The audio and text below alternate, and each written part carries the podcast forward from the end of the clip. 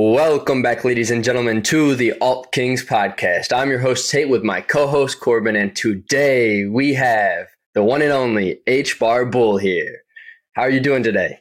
I'm doing good. Thanks for having me.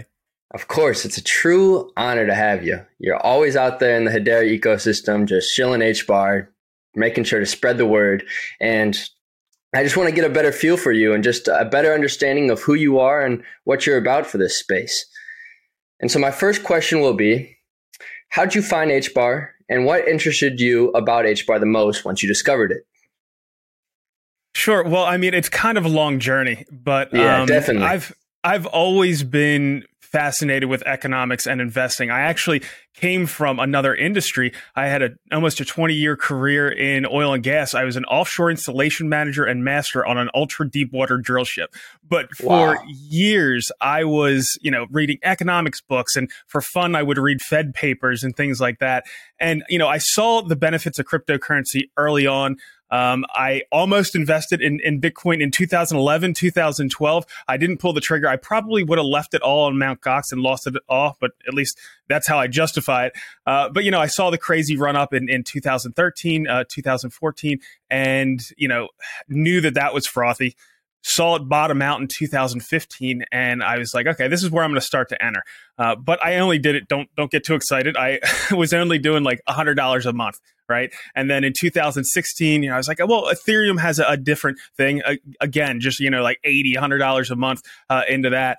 And then, of course, 2017 came and things went absolutely crazy. And by that time, it, you don't really don't do uh, enough research until you have some skin in the game. So 2015, 16, 17, that's when I really started to do uh, research and realized the potential of cryptocurrency in general. And, you know, it's a technical, technological revolution on par with the internet or computers themselves. But uh, it has another aspect, right? People, of course, get crazy uh, when it comes to investing. We saw it with the dot com boom, with uh, the internet in the late 90s and early 2000s. Um, but there was a different aspect. It's it's a technological revolution like that, but it also at its heart it's money, right? So if we look back historically uh, at um, when people have gotten involved with money, you go back to gold rushes, right? Where you know you'd have a school teacher from Philadelphia and he'd go up to the Klondike uh, to mine for gold because at the time it was money. So when we talk about cryptocurrency and it uh, being a once in a multi generational opportunity, I think it's it's those two things: the technological revolution that's huge, and then also it being money itself. So I started to realize it around that time, around 2017. I, I really uh, started to put it all together, but also it was very frothy. Uh, I noticed after following markets for years, this, this isn't the time to uh, do a dive. But also, I saw my mistake, you know, in 2015, 2016, that I didn't do it in size. I should have, you know, been more convicted uh, in in my my thought process. And then in the end of 2017, I was like, well, eventually this is going to roll over, and there's going to be uh, additional opportunities. I read the uh, white paper, the Hashgraph white paper, and was just blown away. Uh, I think it was in December, November, December of 2017. Uh, and sure enough, I was like, if they ever have a public network, I'm in, right? This this is it. So then in I think it was March, February or March of 2018, they did their launch event and said that they were going to do this public network. It was going to be called Hedera, uh, and that they they were going to be raising some money at some point. So I got involved with the SAFT 3, which again, don't get excited because the SAFT 3 was at I think 9.6 and 12 cents.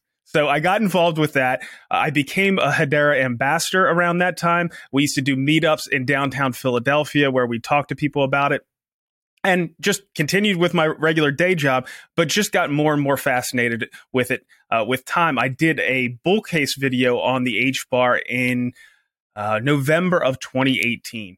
Um, so, you know, that's pretty much where it got to me. And then uh, in let's see, it was September of 2019. So it was a while before they actually uh, had the public launch of the token. Um, at that point, the the price just plummeted. But you know that's how how I got into it. I'm sure we'll we'll get into some of the other stuff as we go on here. But th- that was the of beginning. Course. Yeah, you've been around for a very long time, as it seems now. I mean, 2015. That's very early stages of crypto. Although it might not seem early, I mean, mass adoption really we haven't seen a lot more people get into the space since really 2017. Mm-hmm. And since then, it's really been a real slow grind, it seems. But for you to be able to pick out Bitcoin and Ethereum out of everything initially, and I mean, obviously, those are the two big ones that we all know about the most, but it really just leads you into a, a just uh, it leads you into a hole that you'll just start to find endless possibilities with. That's what I mm-hmm. realized once I discovered Bitcoin and Ethereum. Because I mean, yeah, there's so yeah. much more technology out there besides just those two. Mm. Oh yeah. Oh yeah. Yeah. And so I know you are a editor for the Hedera Forum and a mm-hmm. contractor for the HBAR Foundation. But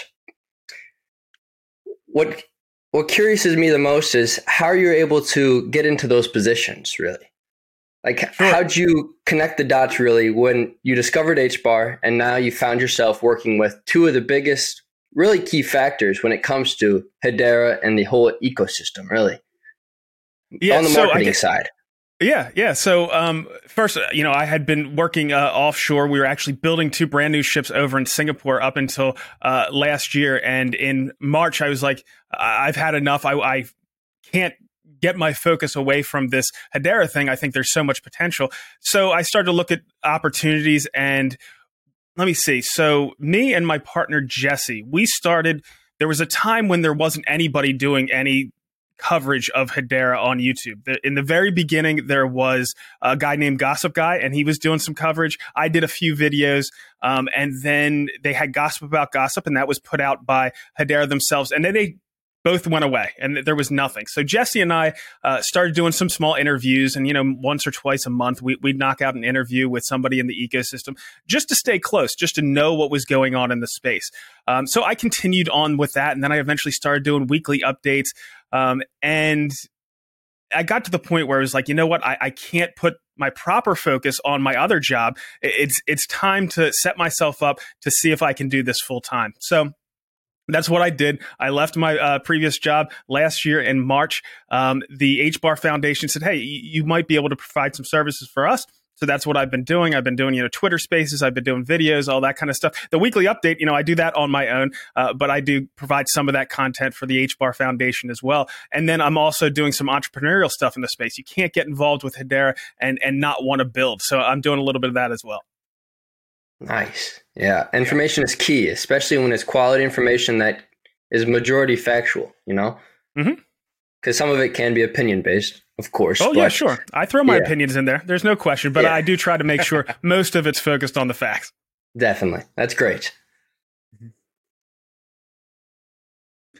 Yeah. So, what have been some of your biggest challenges in your previous work environment and also in your your current sort of environment, I guess you could say, with you know dealing with HBAR and you know the foundation and you know all that good stuff.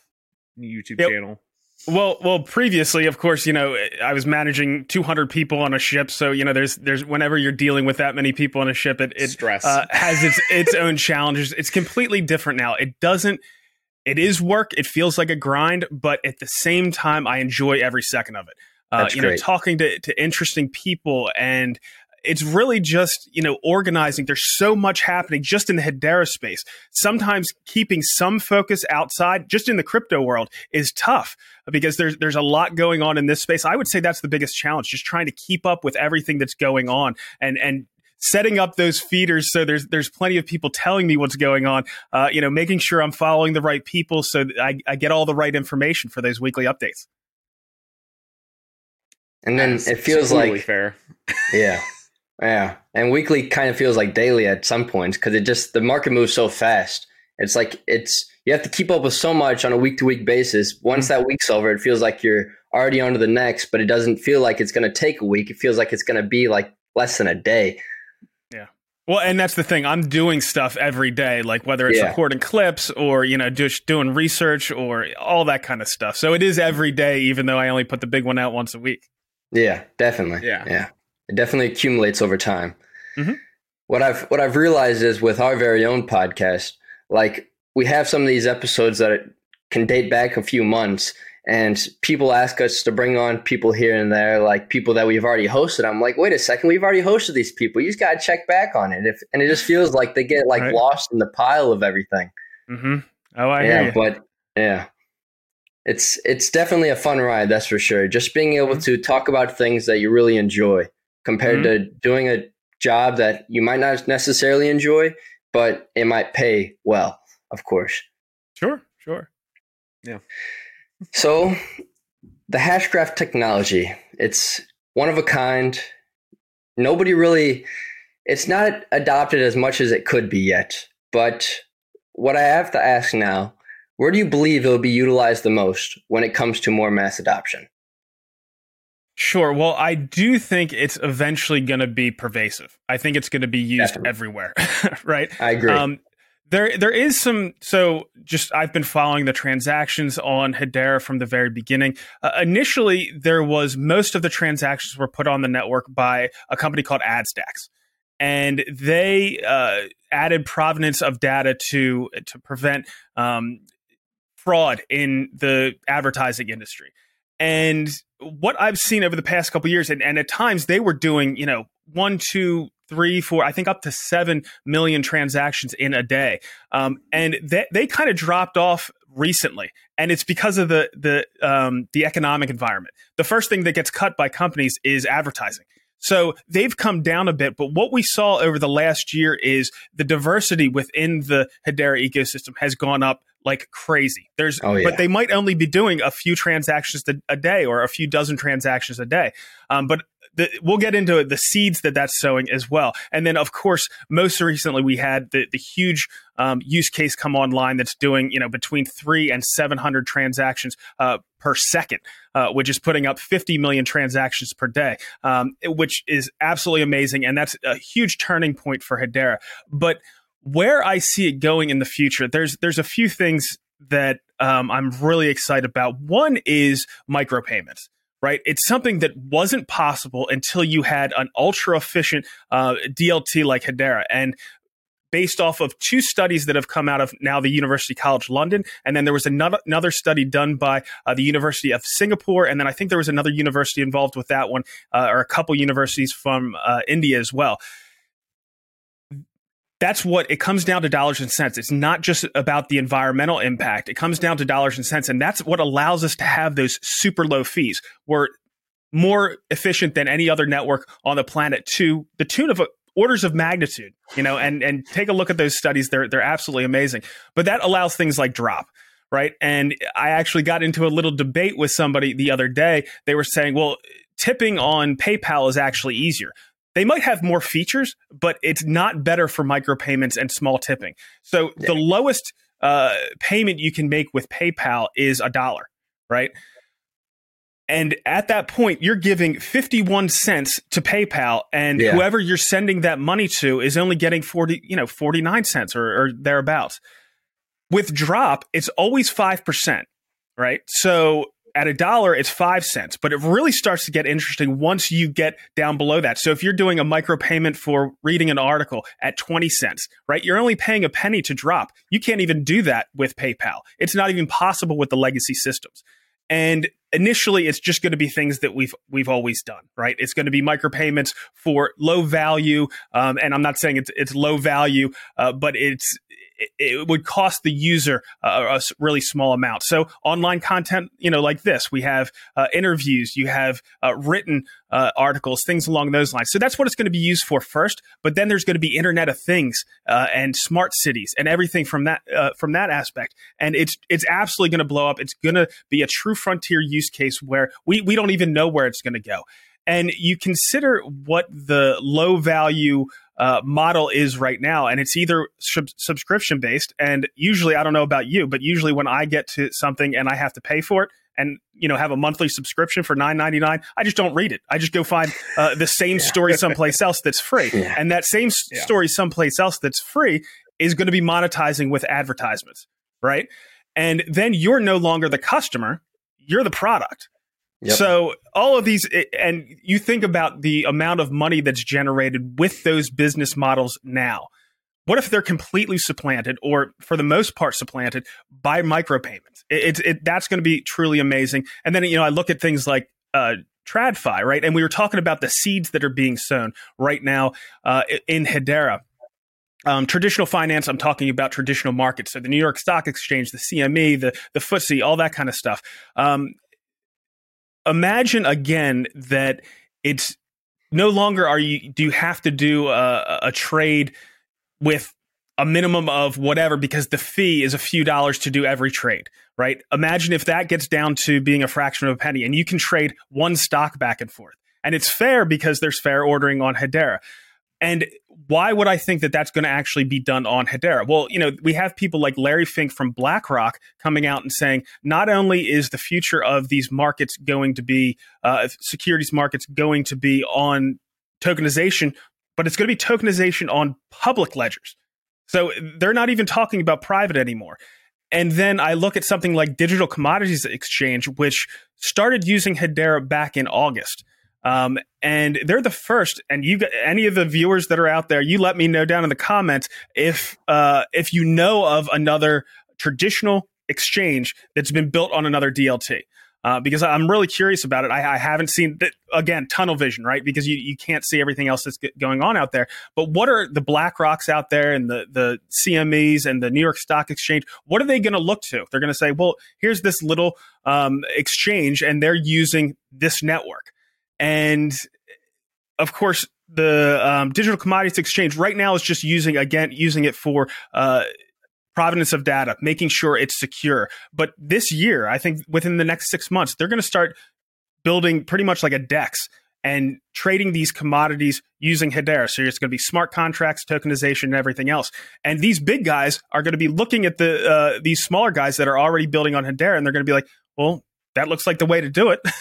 and yeah. that's when you start to see the hockey stick moment, right? When uh, these exponential technologies, you just have to look for those seeds like Digital Commodities Exchange and Aberdeen, one of the Hedera governing council members, coming out and saying they're going to tokenize all their funds. They're going to start doing that on Hedera this year, and they want to do that with all of their funds. So these are the little seeds that, though it might not be providing a tremendous amount of transactions right now, this is what causes that exponential turn at some point in the future.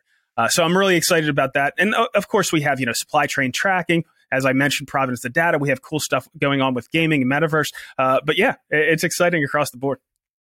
Yeah, it's able to touch absolutely. every. Yeah, it's able to touch every aspect, basically every sector, and have it really guys, just comes down to using the technology. Yep. Have you guys seen uh, Rob Allen? He's he's a superstar. He's one of he's a senior vice president at the HBAR Foundation, but he's been a representative for one of the governing council members, and he said all companies are going to use Hedera. They may just not know it, right? they might be. It might just be in the background, and they just think they're using a service that's provided by somebody else, but they're all going to end up using it because it right you know it, it pushes the limits of, of really what's possible on the internet. yeah. yeah. Yeah, absolutely. And with the structure of the governing council of how, you know, essentially the Hedera Foundation is just basically making dApps for all these companies. Mm-hmm. You know, it's they're going to be able to leverage that and they might be able to, you know, make some stuff open source and, you know, able to branch that stuff out for other companies as well.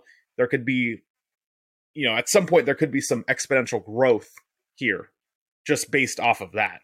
And on top yeah. of that, you know, Kabila the the the new the newer I should say launchpad uh, just had their last drop for their for their Genesis collection, and they were able to process, I believe it was around thirteen hundred, maybe fourteen hundred transactions for a forty, you know, drop collection. Mm-hmm. Um, and they they managed to process all of them in it was around 600 milliseconds or something like that. It was nutty nutty. That's insane. and think about that. That's with atma.io in the background running mm-hmm. 500 transactions per second. And you know, yeah. I, have been using DeFi this entire time while they're doing that, and you're not seeing any impact to to the network at all. Like like Rob again says, the network's not breaking a sweat. Yep.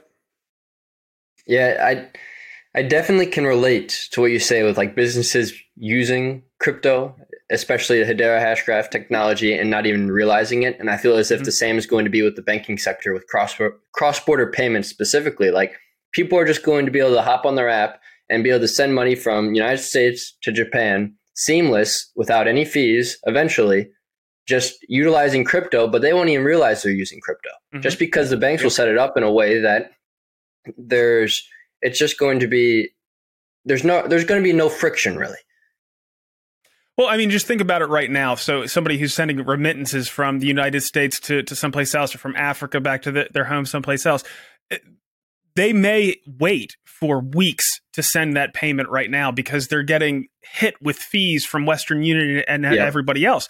But maybe at some point they're going to be doing it every day uh, because it's just so much easier and convenient to do it through something that's set up by MTech or something that's set up by WePay or something along all that infrastructure is being built now. And it takes a while. You know the first few years of Hedera it was just building the the, the foundation right? And now the HBAR foundation has been tasked with building out the ecosystem. And you saw the explosion of different apps that have come on uh, last year. But that was just uh, pretty much telling you that this stuff was going to be built, that these uh, grants were being given out for something that was going to launch in the future we still have to look forward to that launch that's coming. Those launches, yeah. most of them, for the most part, that infrastructure hasn't been built yet. There's some things that we can get our hands on in DeFi and NFTs and, and some of the games, but most of the stuff has yet to launch. It, it, and that's going to be exciting when that stuff to act- actually starts to come online.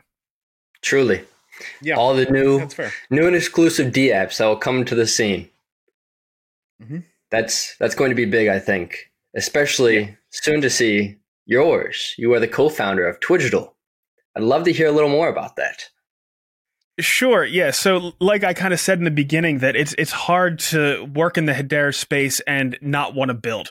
Yeah. And my partner, the guy that I used to host the Hedera forum with, uh, had this fantastic idea, and it was he started playing with this idea a couple years ago, and it was you know how do we bridge the physical world to the digital world? It was he was talking about it before we even talked about the metaverse, and there's a few technologies you need to do that. And we were looking at photogrammetry, and photogrammetry is taking hundreds of pictures of an object and then stitching, uh, having software stitch that into a, a, digital object that could be used in the metaverse. And I sent you guys a couple of the files where you can take those and you can just put the object on your desk.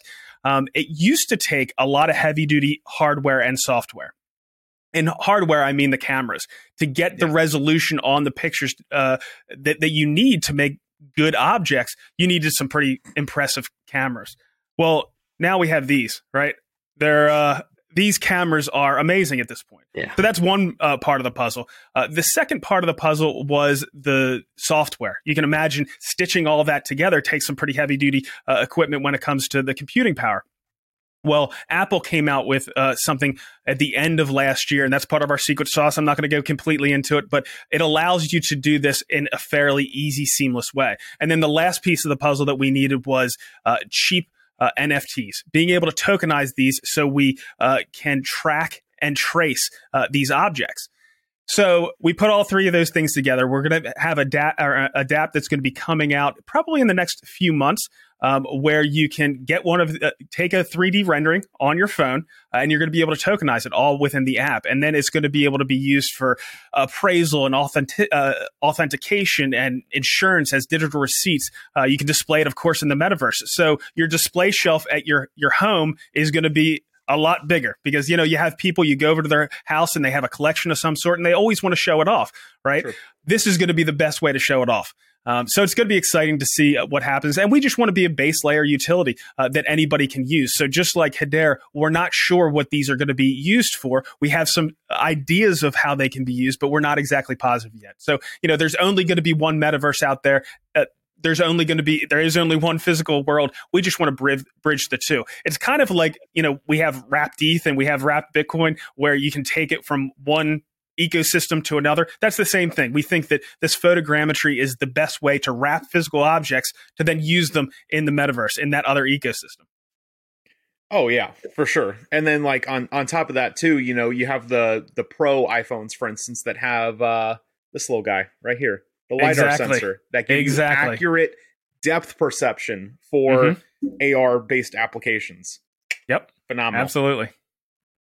So basically, be able to snap a photo of anything, like a bag of chips, if you desired, and then throw it into the metaverse eventually. Yeah, it, it, photogrammetry certainly does take skill. You, you, it's a, yeah. something you have to develop because it's of not. Course. super easy, but you know, there's plenty of things out there to, to teach you how to do it. So once you've gained that skill, just like with anything else, uh, you can use it for all kinds of stuff. That's exciting. Yeah. I'd love to. I, I guarantee once that is out and running, people will start to utilize it to throw a lot new, new and unique items into their spatial art galleries, as well as any I- other sort of art galleries. I actually have an example here. So have you guys followed Karate Combat at all? They're building on Hedera. So I, I just heard about them this week, actually. Yeah, so they are. It's a new fight league and super entertaining. Check out some of their fights. It's an amazing structure. But I went down there because they're building their app on top of Hedera, and I'm doing some coverage down there. But their commentators are Georges St-Pierre and Bas Rutten, which I don't know if you guys have followed that, but some of the greatest MMA fighters to, to Yeah. ever live. So we want to Twigitize these gloves. We want to use it for promotion for Karate Combat, for Twigital, Wow. and for um, for uh, Hedera itself. But what you can do, of course, with Hedera NFTs is you can have multiple files. So the top file might be that 3D rendering of the object, but then I can have another file attached to it, which is an interview that I did with Georges St-Pierre, or a picture of him signing them, or a certificate of authenticity. Those are the kind of things that we want to want to do with Twigital. You know, it, it, there's so much versatility, and this is just we're just scratching the surface, right? So yeah, we, we are excited about it. That's incredible. I That's think it would really be cool, man. actually really cool to actually digitalize a interview with like Lehman Baird. I think that'd be like really cool and throw it into as a separate file on an NF- NFT and then have allowing the community basically to like purchase it for like 5H or something. Yeah. Just an idea Yeah. I just thought of.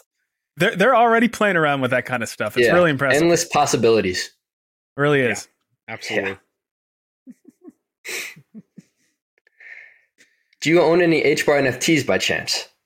Of course, of course. I mean, like the big ones. You know, I have Dead Pixel. I have uh, Hangry Barboons. I, I have Earthlings. Uh, I haven't gotten a koala yet, but I definitely want to get one of those. And actually, the LG, the Barry Ball thing. Uh, just by happenstance, I got an LG TV uh, for Christmas, so I, I'm kind of interested. They're they're going to do a relaunch of those in a few weeks, and I kind of want to get one of those because they seem pretty cool. And even though they, they seem to start slow, I think again because they're some of the first that are doing it, I think there's a lot of potential there, and the art is beautiful. Yeah, it definitely is.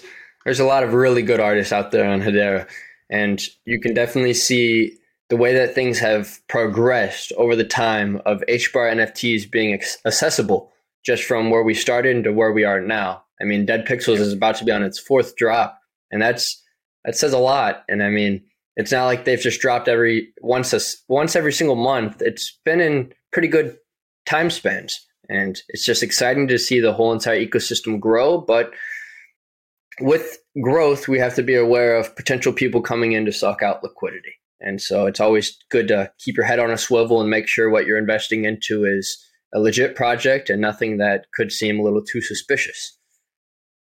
But um, I have a I have a question based around the NFTs. Uh, I don't know if you have any of your own ideas for an NFT project or anything, but uh, Uh-huh. what would be any sort of advice you'd give to people that are interested to starting their own NFT project, if you have any? Yeah, so I do. I actually do have some NFTs. I haven't even. I gave one away for a, a promotion. Um, I do want to eventually sell them. They're the one centers. It has to do with the market and all that kind of stuff. But um, Nice. you know, the one thing that I think, no matter what you're doing, you look at these projects like Dead Pixels. I mean, it, all of their their things seem to work perfectly with memes, and that's perfect with Yeah, uh, NFTs. These guys grind. They're hard workers right? It's Yeah. it's the only variable we have. They might look like they're having fun all the time, but to have one of these projects and have it be successful, of course, you have to have skill. You have to create the art. You have to figure out a, a way you're going to create it uh, so that people actually want to engage with it. And you know, Dead Pixels, perfect example. It works in every meme. Like they have all kinds of stuff going out there. But yeah, I think that's what it comes down to. No matter what you're doing, and I know it's kind of cliche, but it's the only variable you have. You you have a certain set of skills. You only can build those skills further by working hard and learning it, uh, learning how to um, just work your business uh, in a way that will make it expand as fast as possible. And I, that's one of the things that a lot of times people make it look easy, but it, it just comes down to grinding through it. Um, you know, it's not going to be a, a weekend thing when you have these big projects that are really successful. The amount of work that's going on behind the scenes would blow your mind. Yeah. Yeah, definitely. I like to say that consistency is key and marketing sure does matter. That's for sure. Oh, yeah. I know that the people over at Dead Pixels are very genius when it comes to like marketing and stuff. They Mhm. have a very Yeah. solid background behind that. But besides just them, I think that overall you have to make sure that you're not just trying to confine yourself to your own community. You have to be willing to expand and broaden your horizons when it comes to outreach and stuff and getting your name out there, regardless of just community help. Yeah, that's one Yeah. of the things that I think our NFT community is. They're our greatest ambassadors because Yes. they do a lot of cross chain work. They they get out there and they talk about their project, and people just might be attracted to the art, but they they come and they realize how easy it is to trade on our marketplaces like Zuse uh, and HashAxis, and that that's kind of where where it leads. They're fantastic ambassadors for the space. Definitely. Yeah, I've seen Meta Zombie out there a lot, just in cross chain spaces and stuff. And he's really helping just move along the whole entire ecosystem and bringing and onboarding more people into the space as well. Yeah. Mr. Teddy Bars himself. What a guy. What a guy. Cool. you have anything, Corbin?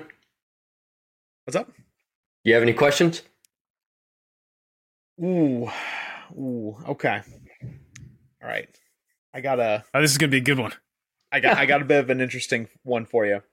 All right. So so in your in your opinion, what is the thing that sets HBAR completely apart from any other chain? Granted, it's a hash graph, so it's not a chain. But you know, what is the biggest thing in your mind that separates HBAR from everybody else? Like full stop. Okay. Um. Well, I, I do certain. I'm going to give you a few answers. I'm sorry. There's Sure. not going to Yeah, be yeah, go one for thing. it. Go for it. Please. so it's it's certainly the technology, and you don't necessarily have to trust what they say when they say they're ABFT. And I've, I haven't seen any other platforms put out their A, that they're ABFT, but you don't have to trust that Hedera says that they have, meet this gold standard. They put out a Coq proof from Carnegie Mellon proving that it's it's ABFT. You can just take a look at, at Metrika as far as you know the speed and all that kind of stuff. But you know when it comes to the efficiency, University College London, a lot of people think they came on as a council member and then they did that study. It was the other way around. They did that study and then that, that's what made them uh, want to become a council member. So it's it's things like that that you don't have to tr- trust. You know, you don't have to trust their word for it. Um, you know, if it's good business decisions. So I guess that that's the other thing. A lot of people say the technology is really important, but the council is just as important. If there's a new Yeah. open source uh, protocol that comes out, they could switch over. But it's important to have that already established um, council to properly govern it. And you'll take a look at the good business decisions they make because they, they know how to run these businesses. A great example is the fact that the fees are paid in HBAR, but they're priced in dollars. You go to a CFO and ask them, uh, yeah, we're going to build this DAP, we're going to build it on this project, but the cost for running it could change 10x based off of what the cryptocurrency does. You don't have to worry about that with Hedera. And it's those kind of business decisions that other platforms could make, but they don't make that decision because they don't really understand business like these uh, large networks do. Um, the professionalism of the people that are working in the space. So recently we had Le- Leemon is always trying to work out solutions to things. And, you know, of course, we have amazing time to finality right now at 4.7 seconds, but he developed a new gossip protocol that dropped it almost in half. They deployed that and it did almost drop the the time to finality in half, which of course is is amazing in its own right. The fact that, you know, you're getting it from 4.6 seconds down to two and a half seconds.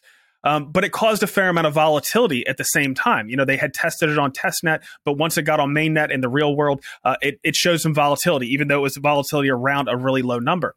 Um, well, they said, you know what, this this doesn't work. We can't have this volatility. They took it back out. They put the old one back in, uh, and they're going to work on it until they get it right, and then they can redeploy it again. But you know, the fact that they can come up with things like those those new gossip protocols, and they're always trying to improve, that's just going to continue throughout time. And it's kind of also when they say something, they are not BSing. they, they mean it when they say something. It's promises kept.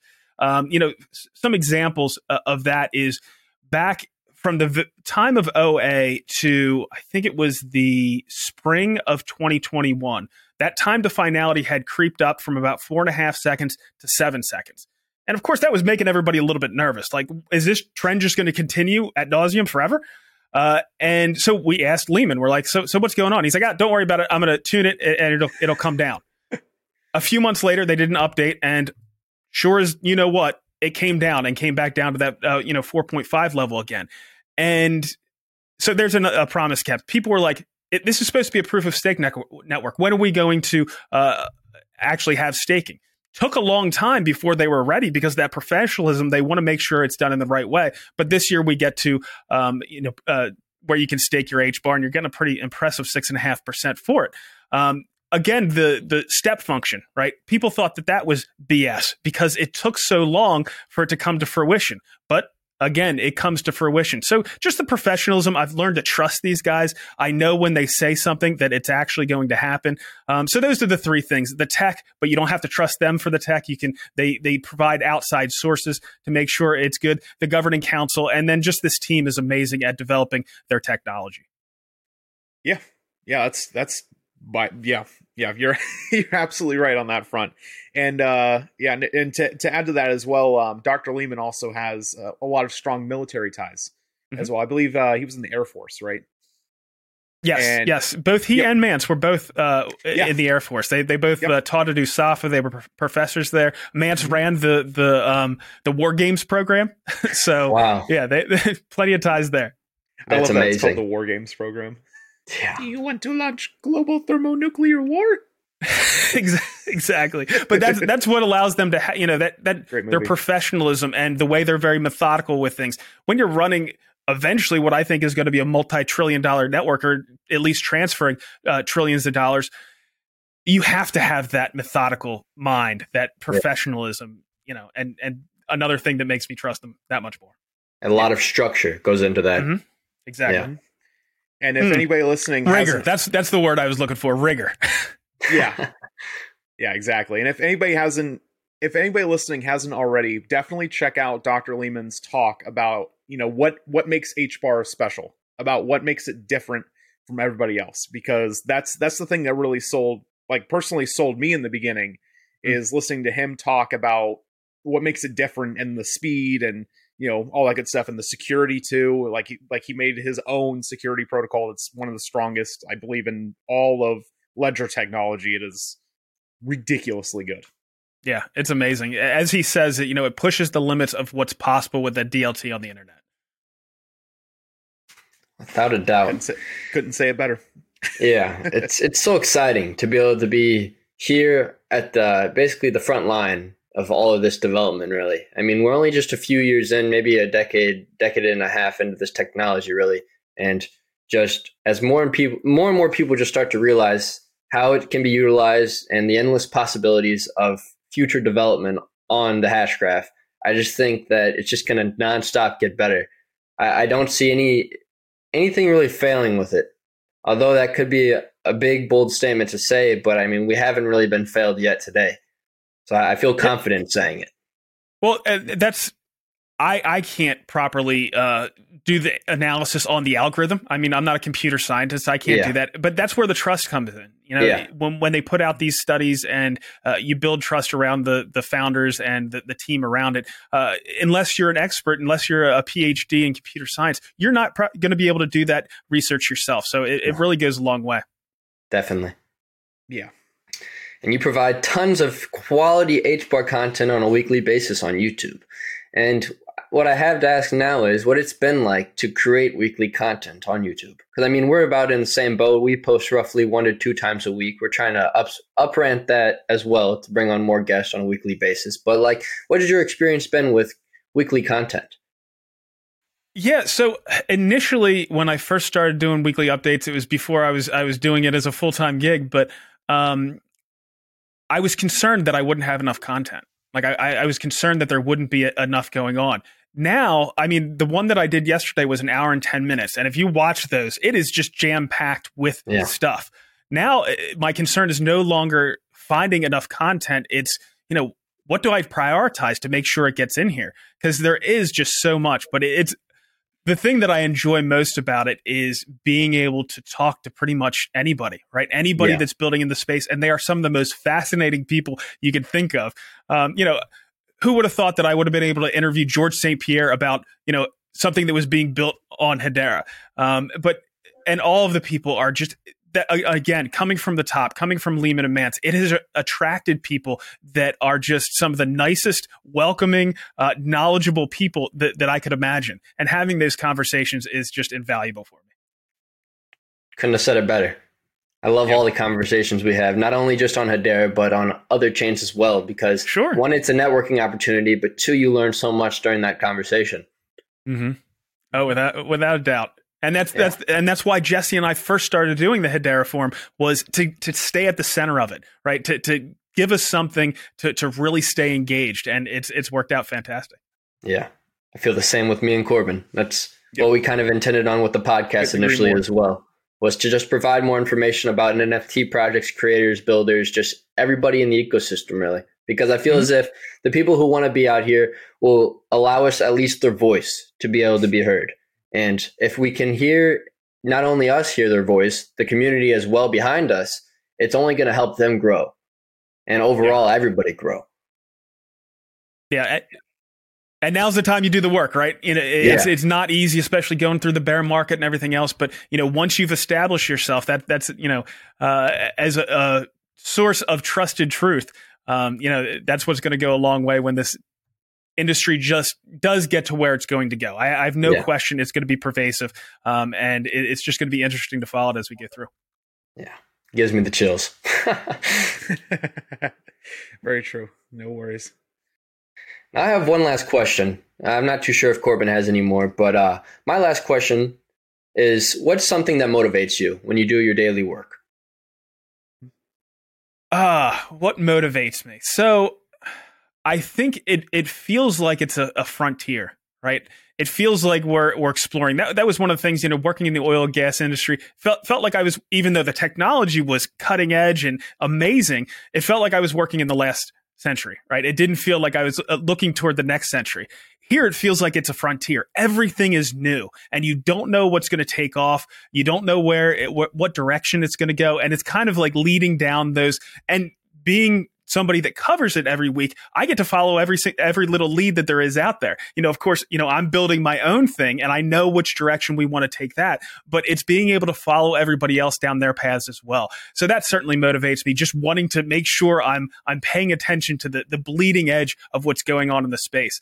And like absolutely blew me away. I had no idea the digital commodities exchange was being built and they had been using it since August. By the time it, it got to me in uh, in November, I wish I would have known about it earlier. I actually had friends that were involved with it uh, that I had met over in, in Singapore. Uh, but that's that's it. Just m- making sure that I'm paying attention to the the bleeding edge stuff that's coming out, so I can make sure everybody's informed. It's, am- yeah, it's amazing. The space moves fast. Yes. Yeah. Like Yes. really, really, Very really, fast. really fast. Well, how how often do you guys run into something where you're like, oh my gosh, that is really cool. Like I I can't that that that's possible already, and then you think, oh my gosh, where is this going to lead? Again, digital commodities exchange.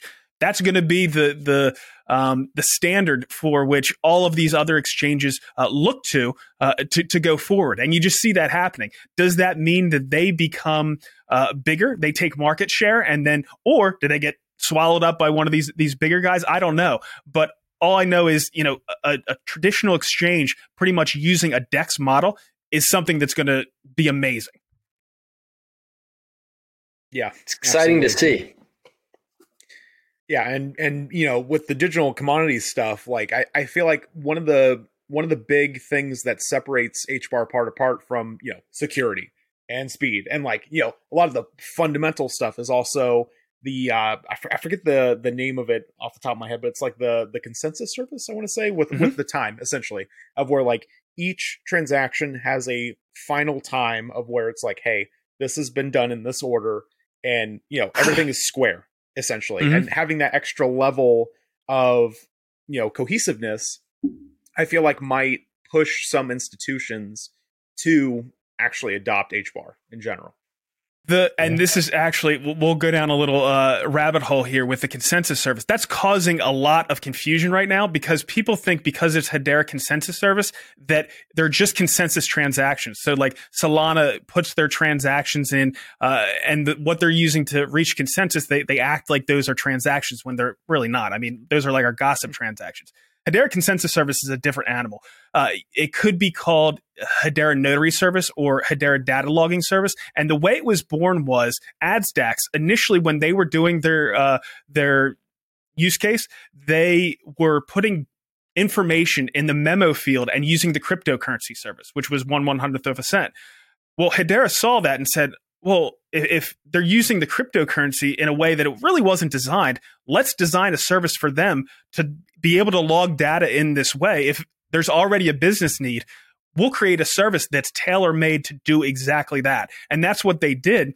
And of course, now we have atma.io and all kinds of supply chain tracking and uh, provenance of data and everything else that can then use that service. So I know it's causing confusion right now because people are trying to ignore um, the amount of transactions that are going on the network. But Hedera Consensus Service is is really important and is going to be in used used in ways that that we can only imagine right now. Like initially, they were just like, well, somebody's already using this. We might as well make a, a tailor made service for it. But now, of course, we have atma.io and everybody else using it as well. And I mean, Digital Commodities Exchange right now, that's what they use. They use Hedera Consensus Service, but then they're going to reach out and eventually use the smart contract service and the tokenization service as well. Yeah, and that and that completely circles back to you know the the governing council in general. You know, Avery Dennison, Google, IBM, Ubisoft, like a ton of these huge companies. They're creating custom stuff for. Mm-hmm. At some point, that could potentially branch out. Like we said before, yeah. like it's it's it's crazy how well it's structured. Like it's it's great. Well, I'm curious, uh, covering other things like the token service, right? Against again, they saw a business need. They saw everybody creating tokens using smart contracts, and then every smart contract, you have to check the code. They're like, you know what? We're just going to create a service, so it's really easy to uh, create tokens. Do you know of any other networks that are doing that that have a token service, or do you have to always use a smart contract? I don't know any others. Yeah, that's a great question. I off the top of my head, I I can't think of anything.